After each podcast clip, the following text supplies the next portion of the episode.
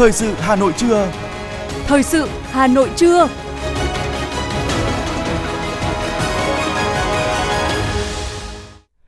Quang Minh và Phương Nga xin được đồng hành cùng quý thính giả trong 30 phút của chương trình thời sự trưa nay, thứ sáu ngày mùng 2 tháng 12 năm 2022. Chương trình có những nội dung chính sau đây.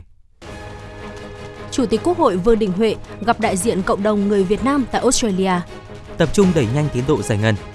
Vinh danh 100 doanh nghiệp bền vững Việt Nam 2022. Lễ hội áo dài du lịch Hà Nội năm 2022. Phần tin thế giới có những thông tin Phần Lan muốn thu hút lao động nhập cư từ Brazil, Ấn Độ, Việt Nam và Thổ Nhĩ Kỳ. Lạm phát ở Pháp vẫn ở mức cao lịch sử và sau đây là nội dung chi tiết. Thưa quý vị, nhận lời mời của Tổng thống Đại Hàn Dân Quốc Yoon suk yeol Xin lỗi quý vị, nhận lời mời của Tổng thống Đại Hàn Dân Quốc Yoon suk yeol Chủ tịch nước Nguyễn Xuân Phúc cùng đại biểu, đoàn đại biểu cấp cao nước ta thăm cấp nhà nước tới Đại Hàn Dân Quốc từ ngày mùng 4 tới ngày mùng 6 tháng 12 năm 2022 đây là chuyến thăm chính thức Hàn Quốc đầu tiên của Chủ tịch nước Nguyễn Xuân Phúc trên cương vị mới, là chuyến thăm chính thức đầu tiên của Chủ tịch nước đến Hàn Quốc sau 11 năm và là chuyến thăm cấp cao nhất của lãnh đạo Đảng, nhà nước tới Hàn Quốc kể từ khi nước này có tổng thống mới.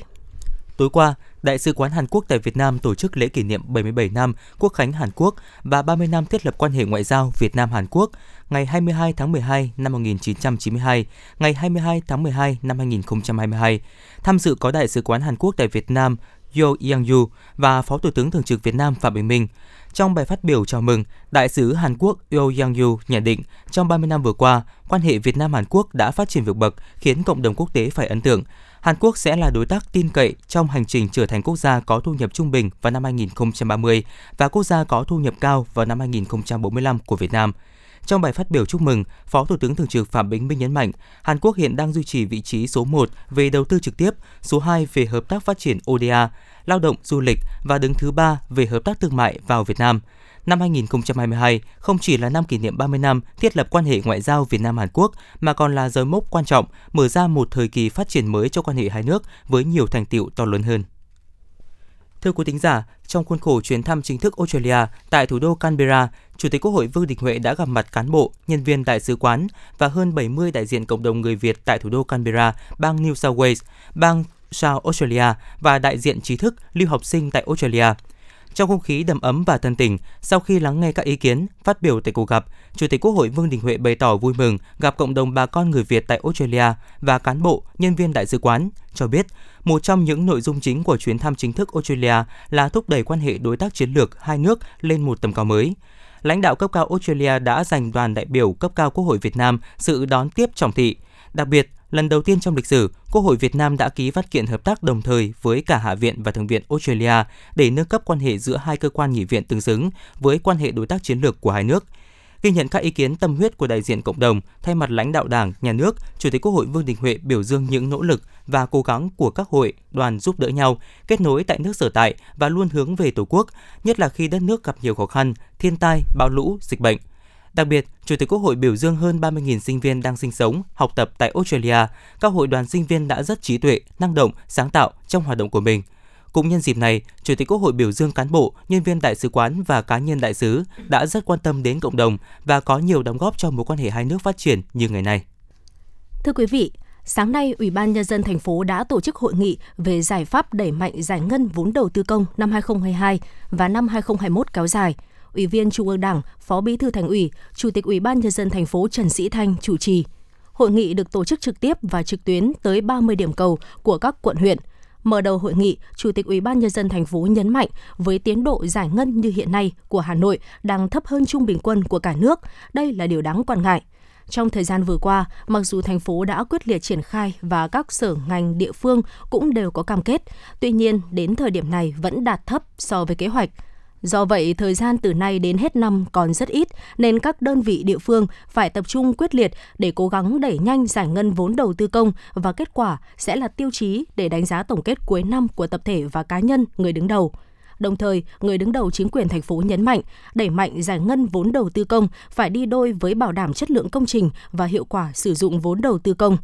nỗ lực quyết tâm hành động cao nhất để hoàn thành các mục tiêu giải ngân vốn đầu tư công đã đề ra, khắc phục được những khó khăn, khó khăn vướng mắc trong thực hiện và giải ngân vốn đầu tư công, phát huy dân chủ, sức mạnh tổng hợp của cả hệ thống chính trị, chỉ đạo quyết liệt, đồng bộ hơn, có giải pháp phù hợp với tình hình thực tế và yêu cầu công việc.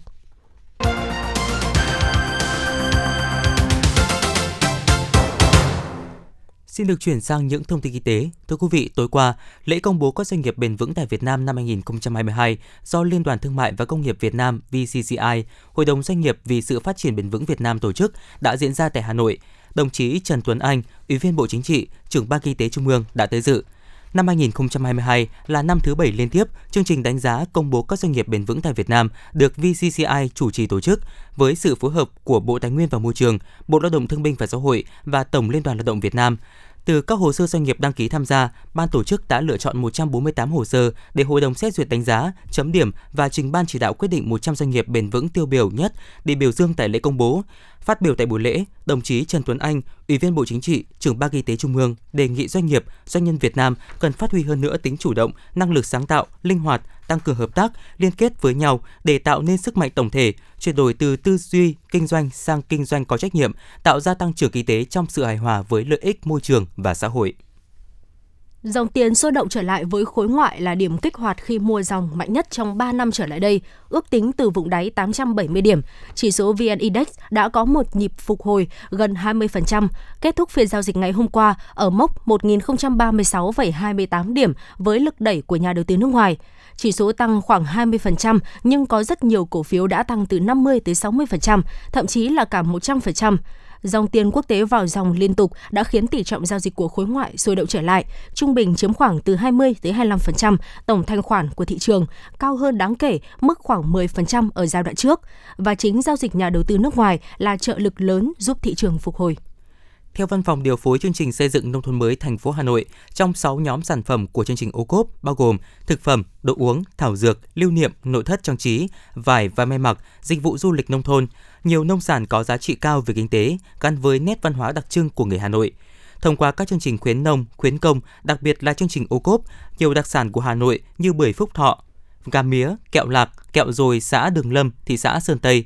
gạo khu cháy huyện Ứng Hòa, bưởi đỏ trắng Việt huyện Mê Linh, gạo nếp hoa vàng Dục Tú huyện Đông Hành, bánh mứt kẹo Bảo Minh quận Bắc Từ Liêm ngày càng nâng tầm giá trị, được nhiều người trong và ngoài nước biết đến. Tham gia chương trình ô cốp, các doanh nghiệp, hợp tác xã, hộ sản xuất được thành phố hỗ trợ đổi mới quy trình sản xuất, nâng cao chất lượng sản phẩm, cải tiến bao bì, mẫu mã nhằm đáp ứng tiêu chí để được cấp sao. Đây cũng là minh chứng cho chất lượng để nâng cao giá trị sản phẩm trên thị trường.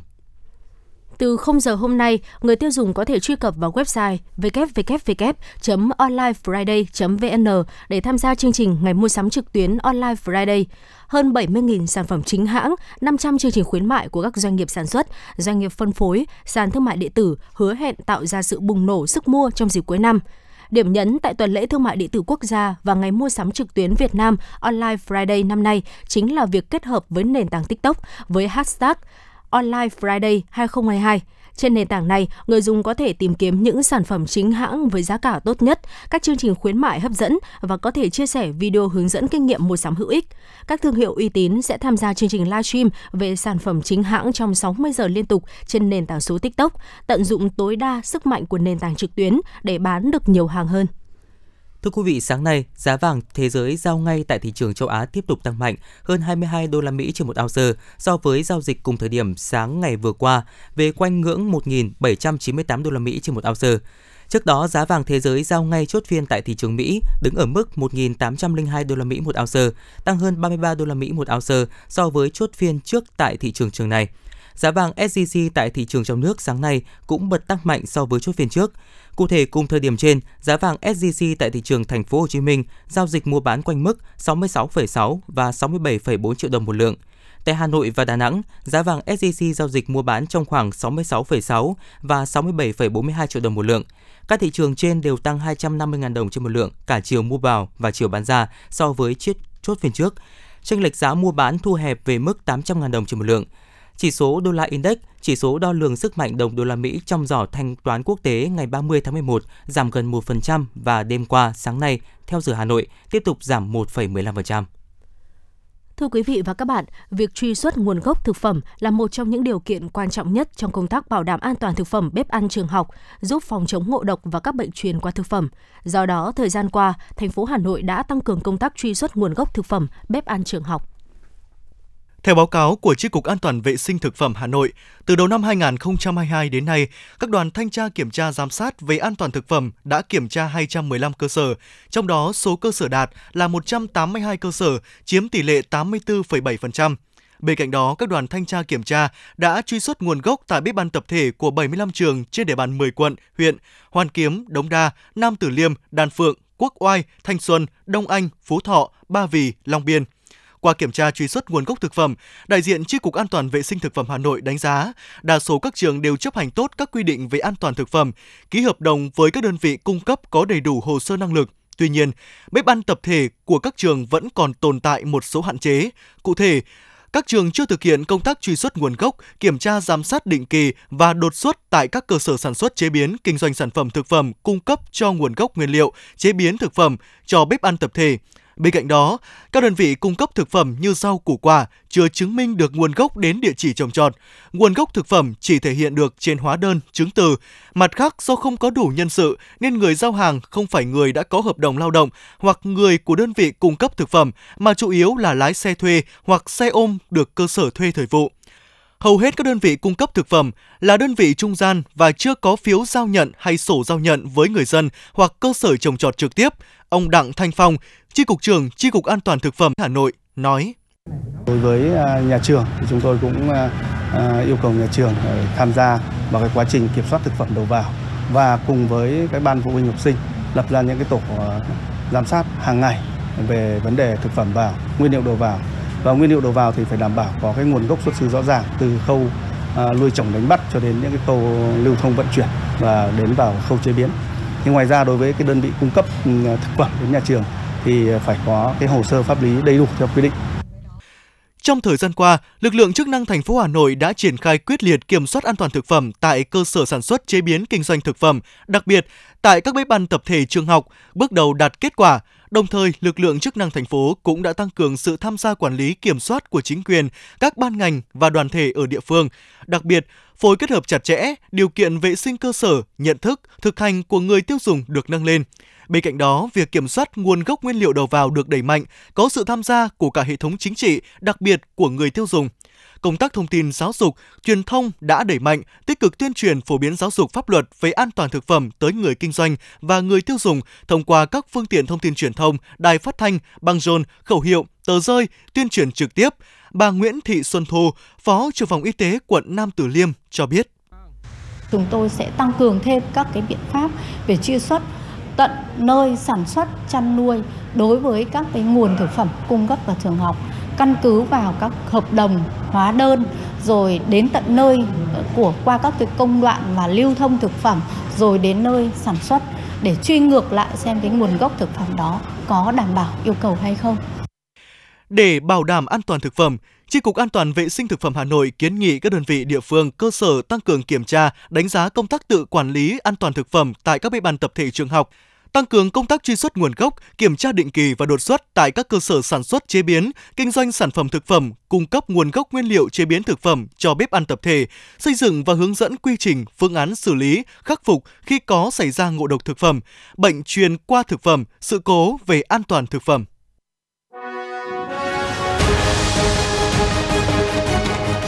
Thời sự Hà Nội, nhanh, chính xác, tương tác cao. Thời sự Hà Nội, nhanh, chính xác, tương tác cao.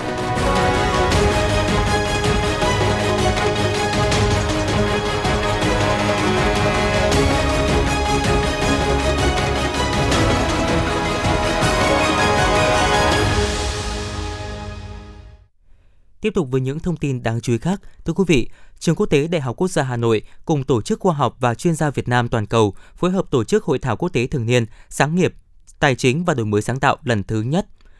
Hội thảo lần đầu tiên được tổ chức với sự góp mặt của hơn 80 đại biểu dự trực tiếp và trực tuyến đến từ hơn 10 quốc gia trên toàn thế giới. Hội thảo quốc tế thường niên IFIS được tổ chức nhằm mục đích tạo diễn đàn cho các nhà khoa học trình bày kết quả nghiên cứu và thảo luận các vấn đề, những thách thức trong đổi mới, kinh doanh và tài chính đây cũng là dịp lý tưởng để các học giả Việt Nam trao đổi kinh nghiệm nghiên cứu, phát triển các dự án nghiên cứu với học giả và chuyên gia quốc tế. Năm nay, hội thảo đã lựa chọn 28 báo cáo chất lượng nhất, phù hợp với chủ đề của hội thảo để trình bày trong các phiên thảo luận chính thức, bên cạnh ba bài báo chính thức từ những diễn giả nổi tiếng.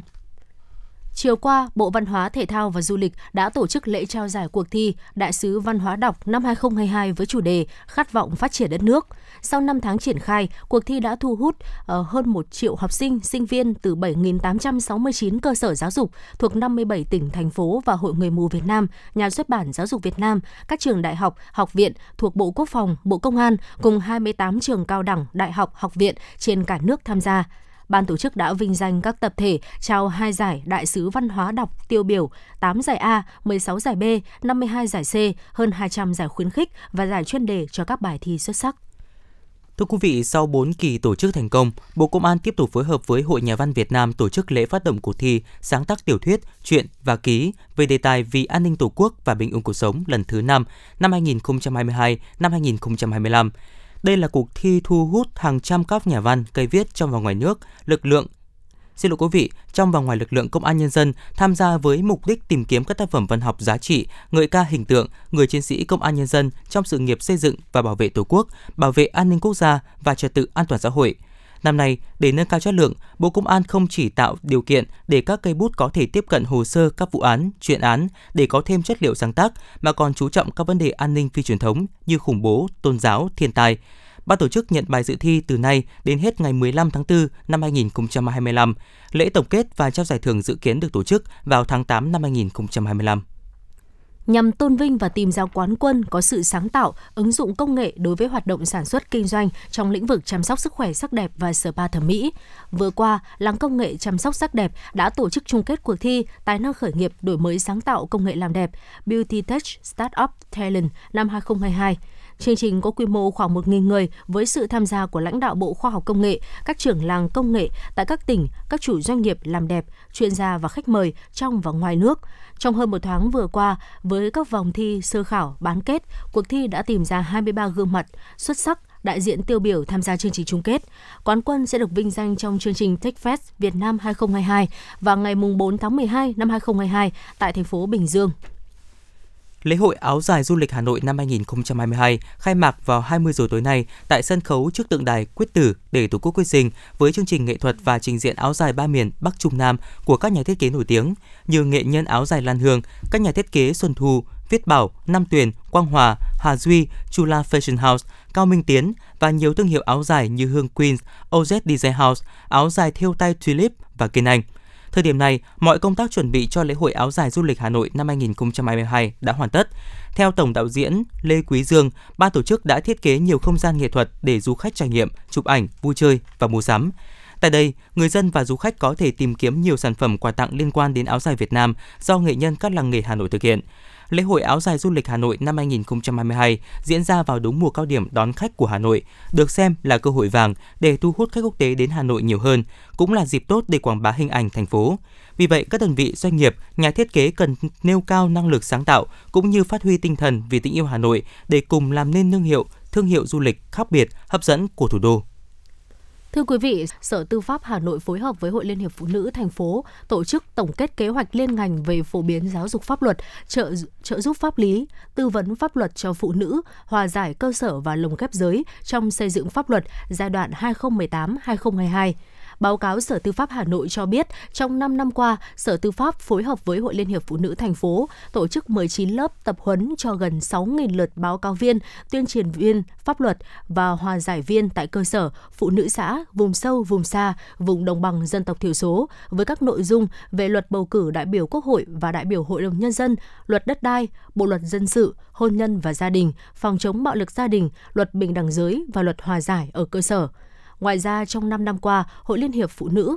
Ngoài ra, trong 5 năm qua, thì Hội Liên hiệp Phụ nữ thành phố đã tổ chức 87 lớp tập huấn cho trên 12.000 lượt báo cáo viên pháp luật, cấp quận, huyện và cơ sở tổ chức 141 buổi tập huấn cho trên 16.000 lượt báo cáo viên, tuyên truyền viên, 30 quận huyện thị xã nhiều mô hình tuyên truyền vận động phụ nữ chấp hành pháp luật tại cộng đồng dân cư được thành lập mới, nhân rộng và triển khai hiệu quả, tạo nên các diễn đàn về tìm hiểu và thực thi pháp luật bổ ích cho phụ nữ đã thay đổi mạnh mẽ trong nhận thức của phụ nữ, nhất là phụ nữ ở vùng sâu, vùng xa, vùng đồng bào dân tộc thiểu số.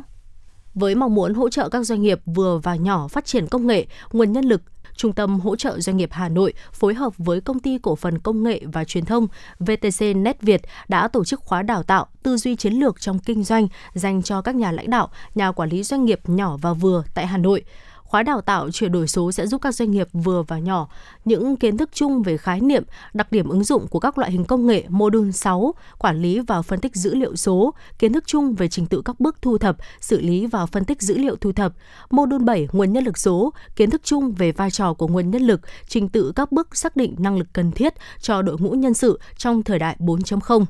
Hà Nội có khoảng 90.000 doanh nghiệp nhỏ và vừa mới thành lập được nhận hỗ trợ sử dụng các tài liệu hướng dẫn, công cụ tự đánh giá mức độ sẵn sàng chuyển đổi số, hỗ trợ đào tạo kiến thức về chuyển đổi số, hỗ trợ tư vấn, cung cấp các nền tảng chuyển đổi số trong doanh nghiệp. Thông qua khóa đào tạo này nhằm giúp cho các doanh nghiệp trên địa bàn phát triển mạnh cũng như tháo gỡ những khó khăn trong sản xuất kinh doanh trong giai đoạn hiện nay thông qua chuyển đổi số nhằm nâng cao hiệu quả hoạt động sản xuất kinh doanh, nâng cao năng lực và thể lợi thế cạnh tranh, tạo ra các giá trị mới, góp phần thúc đẩy phát triển kinh tế xã hội của thủ đô, phát triển kinh tế số quốc gia nhanh và bền vững.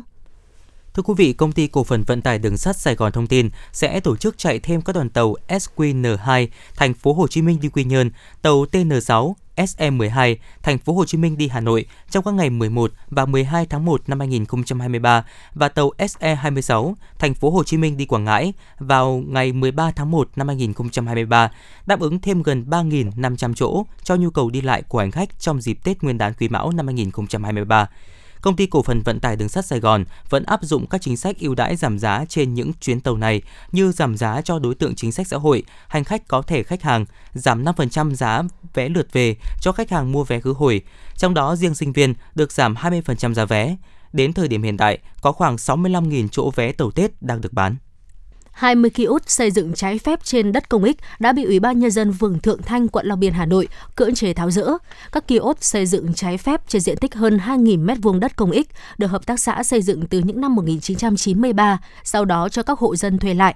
Đến năm 2015, phường Thượng Thanh đã chấm dứt việc cho thuê và đề nghị người dân hoàn trả lại mặt bằng. Tuy nhiên, 7 năm qua, các hộ dân này vẫn không chấp hành. Việc xây dựng trái phép khiến các dự án trong quy hoạch là đường 40m Khai Sơn và trường mầm non Nắng Mai bị chậm tiến độ từ 3 tới 5 năm. Tại họp báo chính phủ thường kỳ chiều ngày hôm qua, Trung tướng Tô Ân Sô, tránh văn phòng, người phát ngôn của Bộ Công an khẳng định, Bộ Công an sẽ tiếp tục đẩy mạnh cao điểm tấn công, triệt phá các ổ nhóm, đường dây cá độ bóng đá trong thời gian diễn ra giải vô địch bóng đá thế giới World Cup năm 2022. Theo thống kê đến nay, lực lượng công an toàn quốc đã triệt phá 52 vụ với 140 đối tượng, số tiền giao dịch ước tính lên tới hàng chục nghìn tỷ đồng. Điển hình là Cục Cảnh sát hình sự đã phối hợp với các đơn vị nghiệp vụ của Bộ Công an, Công an thành phố Hồ Chí Minh, Công an tỉnh Đồng Nai triệt phá đường dây đánh bạc quy mô lớn, tổng số tiền giao dịch ước tính hơn 30.000 tỷ đồng, bắt giữ 14 đối tượng có liên quan. Trong thời gian tới, Bộ Công an sẽ tiếp tục triển khai cao điểm tấn công. Càng về cuối mùa World Cup, mức độ cá độ sẽ càng lớn. Công an sẽ tiếp tục tập trung đấu tranh, triệt phá loại tội phạm này theo đúng tinh thần chỉ đạo của Thủ tướng.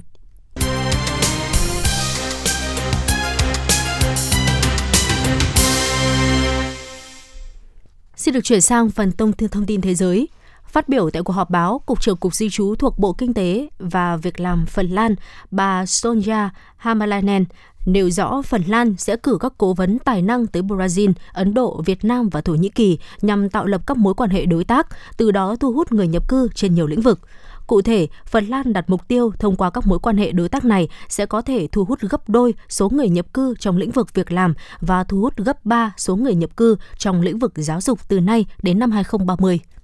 Theo cơ quan lao động Liên bang Đức, số người thất nghiệp hàng tháng ở nước này đã tăng thêm 17.000 người trong tháng 11 lên mức 2,54 triệu người. Số liệu thống kê cho thấy tỷ lệ thất nghiệp quốc gia của Đức đã tăng lên 5,6% từ mức 5,5% trong tháng 10. Các nhà phân tích đã không mong đợi con số này thay đổi so với tháng trước.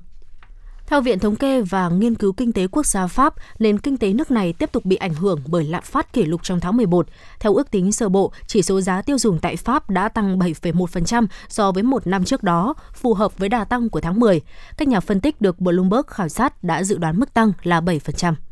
những tuyến kênh dẫn nước thuộc quận Hickman, bang Clarfin, xin lỗi quý vị, bang California đang chuẩn bị được bao phủ bởi những tấm pin năng lượng mặt trời. Đây là một phần của dự án thí điểm mang tên Nexus với tổng mức đầu tư lên tới 20 triệu đô la Mỹ, được kỳ vọng sẽ đem lại nhiều lợi ích quan trọng. Việc bao phủ toàn bộ gần 6.500 km kênh dẫn nước của bang California bằng tấm pin năng lượng mặt trời có thể giúp tiết kiệm được khoảng 240 triệu mét khối nước, đủ cung cấp cho 2 triệu cư dân và hơn 20.000 hecta đất canh tác. Hệ thống này cũng sẽ tạo ra khoảng 13 GW điện mặt trời, đạt gần một nửa mục tiêu về năng lượng sạch của bang California vào năm 2030. Các chuyên gia thuộc công ty đánh giá rủi ro International SOS trụ sở tại Anh đã đưa ra bản đồ rủi ro du lịch về những điểm đến nguy hiểm nhất trên thế giới năm 2023 đối với kinh doanh và lữ hành. Việc đánh giá mức độ an ninh của các quốc gia được dựa trên yếu tố trong đó có bạo lực chính trị, khủng bố chiến tranh, bất ổn xã hội, bạo lực và tội phạm vặt. Kết quả đánh giá là những quốc gia vô cùng rủi ro trong năm 2023, bao gồm Afghanistan, Syria, Somalia, Mali, Iraq và Ukraine. Những quốc gia này được nêu tên bởi không có nhiều sự kiểm soát của chính phủ tại nhiều khu vực rộng lớn và rủi ro lớn, người du lịch bị tấn công bởi các nhóm vũ trang. Bộ trưởng Hội nhập châu Âu Đại Tây Dương của Ukraine Olga Stefanishina tuyên bố đã có sự đồng thuận trong nội bộ NATO rằng Ukraine cần phải trở thành thành viên của khối. Bà nói thêm, sự phản đối của Budapest đối với sự gia nhập của Ukraine do tranh chấp về dân tộc Hungary sống ở Ukraine sẽ bị khắc phục bằng những công cụ chính trị. Trung tâm Kiểm soát và Phòng ngừa Dịch bệnh CDC châu Phi cho biết lục địa này sẽ nhận được lô vaccine ngừa bệnh đậu mùa khỉ đầu tiên do Hàn Quốc tài trợ. Tuy nhiên, CDC châu Phi thông báo cho đến nay chưa biết rõ thời gian chuyển giao số vaccine trên, bao gồm 50.000 liều sẽ được sử dụng đầu tiên cho nhân viên y tế và người dân sống ở những khu vực bị ảnh hưởng nặng nề nhất. Trong năm, châu Phi đã ghi nhận 202 trường hợp tử vong do bệnh đậu mùa khỉ với tỷ lệ tử vong là 19,3% tại 13 quốc gia.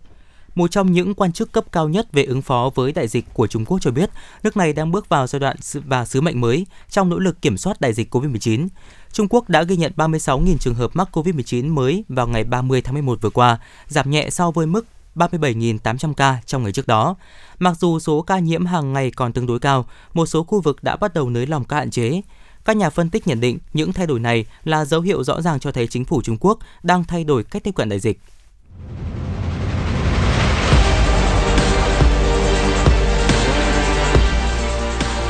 Bản tin thể thao.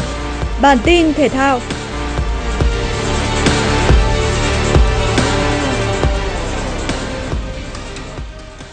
Tại bảng F World Cup 2022, Maroc đã giành chiến thắng 2-1 trước Canada nhờ hai pha lập công của Hakim Ziyech và Joseph Enesiri. Bàn thua duy nhất đến từ tình huống Nayer Fager phản lưới nhà. Trung quân Maroc giành ngôi nhất bảng F với 7 điểm. Ở trận đấu còn lại, Bỉ đã chơi rất nỗ lực trong trận đấu với Croatia, nhưng trong ngày Lukaku kém duyên và bỏ lỡ rất nhiều cơ hội. Bỉ đã phải chấp nhận kết quả hòa không đều và bị loại ngay từ vòng bảng World Cup 2022. Croatia là đội đi tiếp với ngôi nhì bảng F. Tốc độ trận đấu sớm giữa Tây Ban Nha và Nhật Bản tại bảng E được đẩy lên cao ngay sau tiếng còi khai cuộc. Phút thứ 12, hậu vệ Abil Keita đã thực hiện quả treo bóng vừa tầm cho Alvaro Morata đánh đầu mở tỷ số trận đấu. Lợi thế dẫn bàn sớm giúp đoàn quân của viên Luis Enrique thoải mái triển khai thế trận kiểm soát bóng sau đó. Họ không tỏ ra quá lấn lướt nhưng vẫn tạo ra nhiều pha bóng uy hiếp về phía khung thành tuyển Nhật Bản. Tuy nhiên bất ngờ đã xảy ra sau quãng nghỉ khi đội tuyển Nhật Bản sớm có bàn quân bình tỷ số ngay ở phút 48 do cầu thủ vào sân thay người Jitsuzuan lập công. 3 phút sau, Altanaka nhân đôi cách biệt cho Nhật Bản, tạo ra kỳ tích ở World Cup 2022 bằng việc lội ngược dòng đánh bại Tây Ban Nha với tỷ số 2-1. Đội tuyển Nhật Bản là đại diện tiếp theo của châu Á sau tuyển Australia điền tên vào vòng 1-8. Được đánh giá mạnh hơn Costa Rica rất nhiều, không khó để các cầu thủ Đức kiểm soát hoàn toàn thế trận ngay ở những phút thi đấu đầu tiên. Đại diện châu Âu chỉ cần 10 phút để làm tung mảnh lưới đối thủ, với pha băng vào đánh đầu của Sergei Gnabry. Sang hiệp 2, đoàn quân của viên Hansi Flick phòng ngự hơi hợt và để thủng lưới sau một tình huống tấn công biên đơn giản. Neuer cản được cú đánh đầu cận thành đầu tiên, nhưng bất lực khi Jackson Tejeda ập vào đá bồi từ cự ly gần. Chỉ 3 phút sau đó, địa chấn thực sự đã xảy ra khi Juan Pablo Vargas tận dụng tốt cơ hội từ sai lầm của thủ môn Neuer để nâng tỷ số lên 2-1 cho Costa Rica.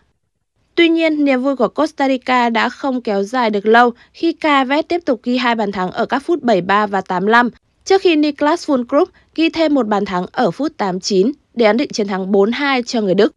Với kết quả này, Đức đã chính thức bị loại từ vòng bảng ở năm thứ hai liên tiếp khi bằng số điểm với đội thứ hai là Tây Ban Nha nhưng thua về hiệu số bàn thắng bại.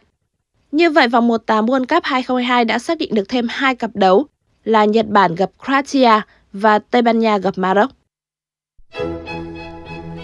Dự báo thời tiết, khu vực trung tâm thành phố Hà Nội chiều và tối ngày mùng 2 tháng 12, thời tiết không mưa, nhiệt độ từ 15 tới 17 độ C.